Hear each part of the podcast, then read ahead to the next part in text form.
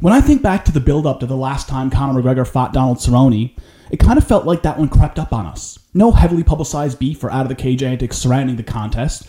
The event just kind of quietly approached the same as any other, and the next thing we knew it, it was fight week. Granted, it's still a couple of weeks away now, but I'm getting that feeling again for the rematch with Dustin Poirier at UFC 257. I'm really excited for the fact that UFC 257 is happening in the UAE because I truly believe that Fight Island is going to bring out the absolute best in Conor McGregor. It's hard to imagine now, but McGregor didn't enter the UFC as a superstar. If I recall correctly, he entered that fight just weeks removed from filing for social assistance from the government.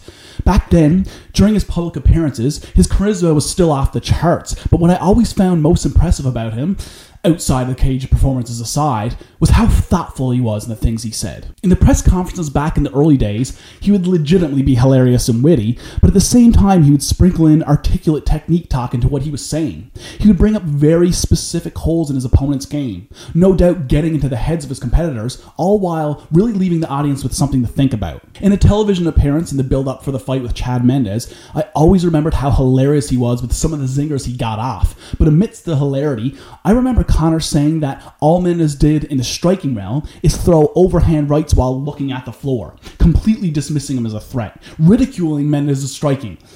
It's a single example, but it's something that always stuck out to me, and I felt like gave the audience just a glimpse into McGregor's fight IQ. But over the years, the promotional genius evolved, and with that, the persona and popularity grew to unimaginable proportions.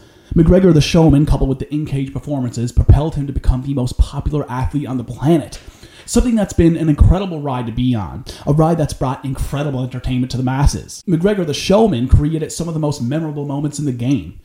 But my issue with that larger than life persona is that it completely overshadows the core of what McGregor is, which is one of the greatest mixed martial artists on the planet. It's like McGregor, the MMA fighter, is only secondary to McGregor, the showman, when it's his MMA skills that give the immense value to him as a showman to begin with there's no doubt that the fan interaction with the open workouts, media day, the press conferences, and the ceremonial weigh-ins at Fight Week provide McGregor with a major boost. Being able to have such a large audience like that in the palm of your hands must be absolutely electrifying, and their absence is most certainly going to be felt at this event. But there is something very cool about a lot of the pageantry being stripped from this event and it being presented in its rawest form.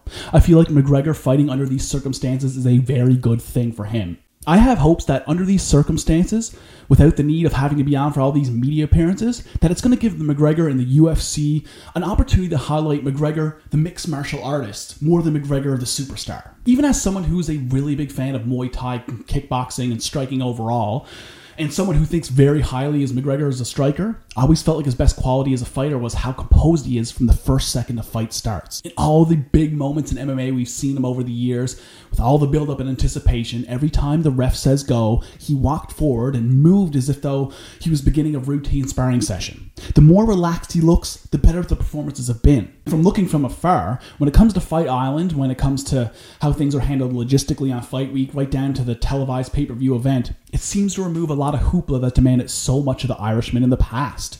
Everything about the way Fight Island operates is conducive to seeing McGregor perform as good as he ever has. But don't get me wrong, you'd have to be insane to count out Dustin Poirier in this fight. And just for the record, I'm not even prepared to say that I'm picking McGregor to win at this juncture. I'm just saying I have this gut feeling that having this contest on Fight Island is going to bode very well for McGregor. Without the fans and the media obligations for this event, it'll also provide a rare opportunity for the UFC to showcase McGregor the mixed martial artist, as opposed to McGregor the showman.